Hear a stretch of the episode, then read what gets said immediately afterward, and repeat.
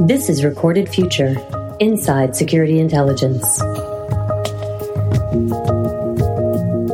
Hello, everyone, and welcome to episode 220 of the Recorded Future podcast. I'm Dave Bittner from the Cyberwire. Our guest this week is Rachel Lerman, technology reporter at The Washington Post. She's co author of a recent piece featured in the Post technology section titled The Anatomy of a Ransomware Attack. The piece explains the who, what, when, where, and why of the growing global problem of ransomware attacks, and is noteworthy for being both approachable and thorough. It's one of those helpful explainers that those of us in the cybersecurity business can keep at the ready to pass on to our friends and colleagues who ask what this whole ransomware thing is about and why they should be concerned. Stay with us.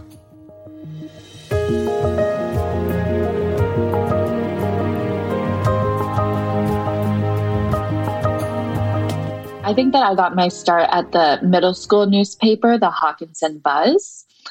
Uh, no, but really, I started telling stories in middle school and had a really great journalism teacher. And as I, you know, as I got older and was considering what I wanted to do, what I really love to do is write and learn new things. And so this is a great field for me. I have been a local government reporter in rural Washington state. And since then, I have mostly been a business reporter, largely reporting on tech, mostly in the Pacific Northwest. And I relocated to continue covering tech in San Francisco just about two years ago. So I was at the Seattle Times, then the Associated Press, and now the Post. Did you imagine when you were a middle schooler there, being inspired by your teacher, that uh, someday you'd be under the masthead of uh, an organization as well known as the Post? I never thought that would happen. I'm still honestly a little bit shocked that I work here. It's a great place. yeah. Well, congratulations. I mean, it's uh, particularly, uh, you know, in these challenging times for journalists. Uh, hats off to you. It's quite uh, quite a career path, and you, you've uh, you've worked your way up quickly. So good for you.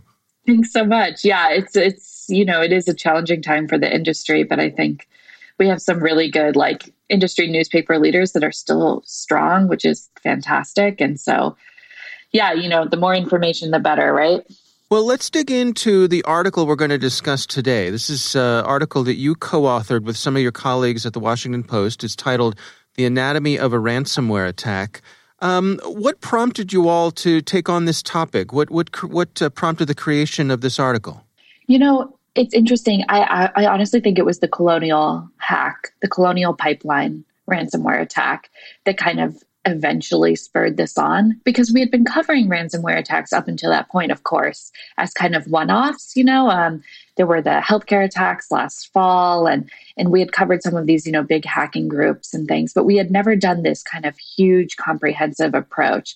But as we saw some of these more high-profile attacks, like Colonial and JBS and people were hearing more and more about these, we thought, oh, you know, it's the time is finally right to take a big step back and actually explain to people what actually are these? Where are they coming from? And how do they affect you? You know, like you, a normal person living in our society. Well, you, you've organized uh, the report into five sections. You've got the hackers, the hack, the negotiation, the payment, and the aftermath. Why don't we uh, use that to guide our conversation here? Can you start off with the the hackers? That's really uh, who who we're talking about here. Yes. Yes, exactly. We're talking about the hackers, and uh, this was actually news to me because I haven't been covering cybersecurity for all that long, and so I really only found out how just how completely organized and business-like these hackers are. I would say I only really completely figured that out this year, and it was shocking to me how these hackers sort of operate as an enterprise, you know, sometimes with revenue goals and, and with a hierarchy and with uh, help desks and call lines and chat functions. And so I think I, that was news to me. And I figured, you know, if I didn't know that much about that, chances are that most people don't really understand just quite how organized this is. So we decided for this right. story, for the purposes of this story, we took a look at uh, Conti one of the hacking groups, you know, uh, that I think a lot of people have probably heard of for attacking the Irish Health Service executive, the Irish National Healthcare System. And we focused on that one just because that was kind of a recent example that I think a lot of people had heard of. And it was a good example for our jumping off point of saying, like, look, this is a big organization. We don't know everything about them. And certainly that's on purpose. But we do know, you know, we can see some of their websites. We can see where they're leaking company information. Uh, we talked to several researchers who were telling us, yeah, like this is one of the largest groups this is kind of how we think they operate, and it's it's very sophisticated. And and operating out of Russia. Yeah, we believe out of Russia. Yeah, d- definitely Russian language there. Yeah, which is you know a common element for many of these ransomware groups. And in the next section, you move on to the hack itself, sort of the, the nuts and bolts behind what's going on here. Can you take us through what you all discovered here? Yeah, and I'll tell you that this one was interesting because it actually changed a lot just before we published it as well. And I think the the main point is still true that many of these hacks are still relatively unsophisticated, right? They come through phishing emails, which of course are are emails that send you uh, suspicious links or attachments that when you click on them, they try to download malware on your computer. Or they maybe they'll come through a known security flaw if these hackers are kind of scanning for for a known vulnerability. But what we saw in the days before this story published was the Kaseya attack, which, as we know, was was not uh, you know was not a phishing email, was not kind of this entry point that we got used to seeing, but but rather a, a vulnerability that that uh, it sounds like the company was trying to fix, but hackers were able to find and exploit first. And one of the, the things you highlighted here was sort of the, the spectrum of industries that have been impacted by ransomware and who, who they're targeting. Who is in the crosshairs here? You know, it's really interesting. It is schools, it is healthcare organizations, it's governments and local municipalities. But one of the common threads that we kept hearing over and over again is just how many small businesses are getting hit by this and how it can be so intensely detrimental to these small companies. You know, like we hear, of course, about the large companies, Colonial, JBS, et cetera, that are getting hit. And of course, it's harmful to them. But uh, we kept running into instances of small companies that maybe you know don't have enough money to pay a ransom or or didn't really know how much security they they possibly needed because because they'd never had, really had to think about that before. And so we're seeing kind of a huge effect on small businesses. Of course it can be sometimes harder to spotlight those stories because many businesses for, for obvious reasons don't really want to talk publicly about what happens and, that takes us to the next section, which is the negotiation. Uh, you spoke with Kurtis Minder, who uh, I've I've spoken to a number of times uh, over on the Cyberwire, who specializes in the negotiations for some of these things. And I, I mean, it's it's really interesting to me that first of all, there's a there there are professionals who you can engage with to handle the negotiation for you, and lots of people will tell you it is in your best interest to do so. Yes. And I was uh, sort of shocked to hear this. I don't think that I fully had wrapped my head around just how organized and complex a process this was. But yeah, there are negotiators who have done this many, many times before, who in some cases are known to the hackers and or have maybe spoken to the same people before themselves. And so they kind of know how the hackers operate, their tactics, what their thinking is. And really, yeah, they they you know the advice to some companies if you think that you really have to pay a ransom you probably want to work with a negotiator because they kind of know the tips and tricks to get a discount and to make sure that you are actually getting what you're paying for which of course in in most cases is a decryption key to get your files back. The, the article mentions that uh, one of the organizations one of the organizations that got hit was a nonprofit that uh, focused on preventing breast cancer. And uh, Kurtis and, and his uh, colleagues at GroupSense were instrumental in uh, reducing the ransom. They didn't weren't able to get rid of it completely, but get it down to something. I guess it's. I mean, it sounds funny to say, but something affordable. Yeah, that's right. And I mean, that can be a huge piece of this, right? Like if I know that there's a lot of back and forth on whether or not companies should pay a ransom, but if, you know, if the company has made a decision to pay a ransom either because they they, you know, just cannot regain their files. Otherwise and they really need them to keep operating then obviously it's in their best interest and probably their their customers and clients best interest that they get the best price for this. So negotiators can really help with that. And i think you know dave i think that brings up an interesting point too of how some of these hacking groups say they won't attack healthcare organizations but uh, it seems to me more and more we're seeing ones that are just okay with it yeah, and I, I, it also seems to me like we were seeing um, a lot of these ransomware affiliates will they'll sort of they're they're okay stumbling on whoever they stumble on. You know, they're they're not being terribly careful about who they hit. And I, I suppose I mean the the Colonial Pipeline uh, example might uh, might be exactly that. Yeah, I think that you're totally right. It's um, it's interesting to see how in many cases, I don't think they have really specific targets like, oh, we really want to go after, you know, schools this month, but rather they're scanning for vulnerabilities because really, like, you know, the, the motivation is financial and whoever they can get money from, it seems they're going to try to get money from. Well, and the next segment uh, of your article is about the payment itself. Um, cryptocurrency seems to be king here. Can, can you walk us through exactly how, how do the bad guys get their payments? Yeah, and this was this was a, a piece that I delved really deeply into. And of course, you know, I think many people have heard of cryptocurrency, whether you have kind of, you know, whether you own it or not, but basically it's a digital form of currency, right? And the reason that these hackers are requesting money in this form is because it can be harder to track and harder to claw back. So it doesn't work the same way as like a bank, right? Where you could try to maybe put a hold on the bank or there's central regulations governing many banks. So maybe you'd be able to trace and then eventually recover that money. You know, with Bitcoin, it doesn't really work like that. The money can disappear rather quickly. And even if you're able to kind of follow it along the blockchain or the digital ledger that that tracks many of these cryptocurrencies, it might eventually go into a private wallet. And the thing about private wallets is if you're not the owner and you don't have the key to get into that wallet, then you're probably out of luck. Of course, we did see federal authorities get back some of Colonial's ransom payment because they somehow, I, I don't know how, they somehow obtained a key to that private wallet.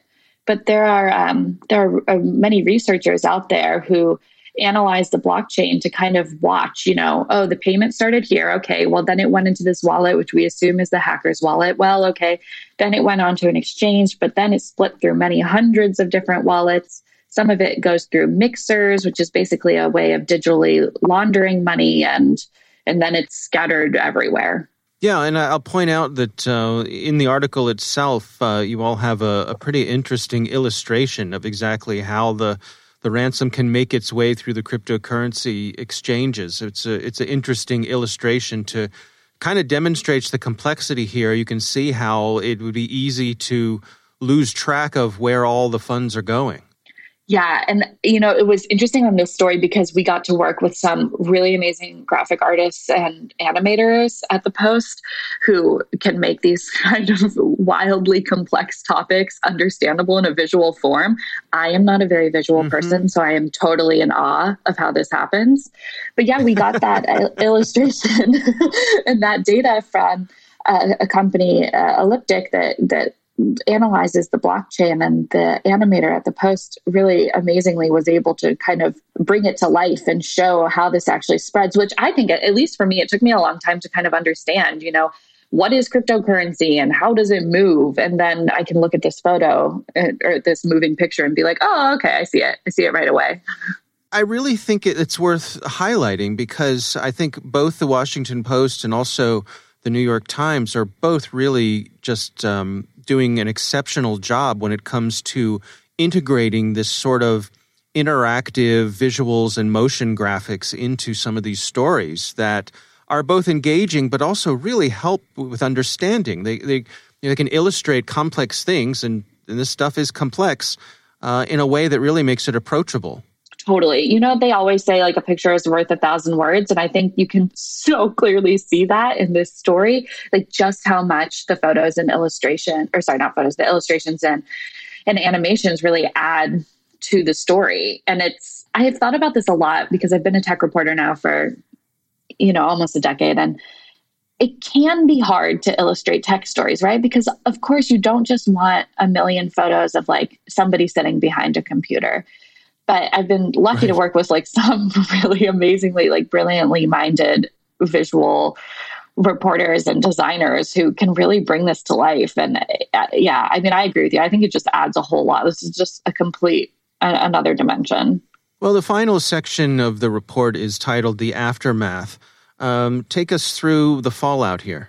This is one of the tough play, uh, points, right? Because we know from uh, a report from the ransomware task force that, can, that it can take an average of 287 days to fully recover. So even okay, even if a company maybe ha- restores some backups or or decides to pay a ransom and then gets a decryption key and is able to regain access, like and is able to become functional the full ramifications can take months and months. And that can you know be be dealing with cyber insurance be trying to rebuild databases or files that weren't able to be restored. That can be uh, maybe finding you know uh, more protective cybersecurity. And it's just layer upon layer. And i think um, recently I heard of a company that had um, paid a ransom got a decryption key and just it didn't fully work. And so even though they were able to hmm. regain access to some of their files, they still couldn't get all of them even after paying.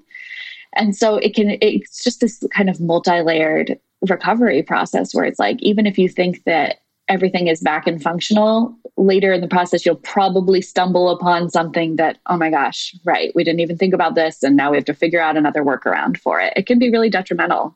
And what about on the policy side? It, strikes me that the the colonial pipeline uh, tax certainly got uh, people's attention, brought it front and center, and we've seen some direct response from the White House. Yes, absolutely. And, you know, to be fair, it sounds like the White House was working on this before the colonial attack, but I definitely think it's thrust it into the spotlight and possibly like, yeah, accelerated or at least put more of a focus on some of these efforts. Um, we know that President Biden met with Russian President uh, Putin uh, and t- as part of that conversation talked about cybersecurity, which is something that a lot of experts in this area have really been focusing on because they say, you know, if we're if um, Russia isn't putting any sort of pressure on these hackers that seem to operate within their space, then why wouldn't they just keep doing what they're doing, right? We also see the Justice Department creating a task force to kind of disrupt that criminal ecosystem. And it, we've seen many, many efforts here. The Department of Homeland Security put out some cybersecurity guidelines, you know, so we're, it seems to me like there's quite a bit of movement going on in that space. What were some of the take homes for you, having gone through the process of collaborating on this article with your Washington Post colleagues there? Uh, what were some of the things that, that you took away from this? What did you learn? I learned so much. I think one of the biggest things that I learned was well, I, I'll say two things. I think one of them was just how sophisticated a system this is. Even if the specific hack is something that we think of as kind of like unsophisticated or or uh, you know a known phishing attack or something like that, the whole process is very uh, it's like almost like a well-oiled machine. Like we have these hackers that are working together. They know what kind of targets they want. They have set up help desks. There are cyber insurance industries and negotiators, and it's just a really big organized enterprise. And I don't think I had fully wrapped my head around that. And the other thing is that I'll just say from like the, I guess, the journalistic side of this project, we worked with, you know, five reporters, uh, I think four or five graphic designers and animators. And it took a lot of kind of um, effort and uh, cooperation to pull this together. And I will say that even though, you know, the words, of course, are great. I will say that I think some of the animations are my favorite part of this and the data analysis that uh, some of the data and graphics reporters did because it really it really brings the issue to life. Yeah, I have to say, you know, even I, am sure there are members of our audience who are up to speed on this sort of thing. And so a lot of the stuff in this article would be things that they were familiar with. But to me, this is a, a great resource, even for folks like that, to send around to their friends and family, to their, their coworkers, you know, people who, who aren't doing this day to day. This is a great explainer and a real way to help everybody understand exactly what we're up against here. Yeah, thank you for saying that. And I agree. And I, you know, one of the things I also like about this story is that we're hoping that it will kind of stand the test of time, at least for a little while. Obviously, things change really quickly here, but it does seem like a good place for people to go back to if, if you know, if there's another attack or you're reading about it in the news, you can say, well, what is this, what does this actually mean? How does this actually work? And so sometimes, you know, breaking down the issue into kind of, into almost kind of its basics can be, can be helpful. Our thanks to Rachel Lerman, technology reporter at the Washington Post, for joining us. The article is titled The Anatomy of a Ransomware Attack.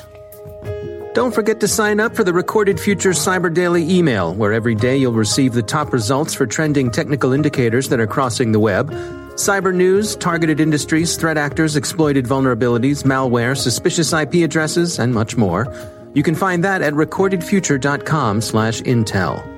We hope you've enjoyed the show and that you'll subscribe and help spread the word among your colleagues and online.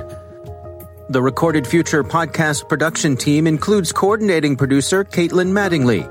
The show is produced by the Cyberwire with executive editor Peter Kilpe, and I'm Dave Bittner. Thanks for listening.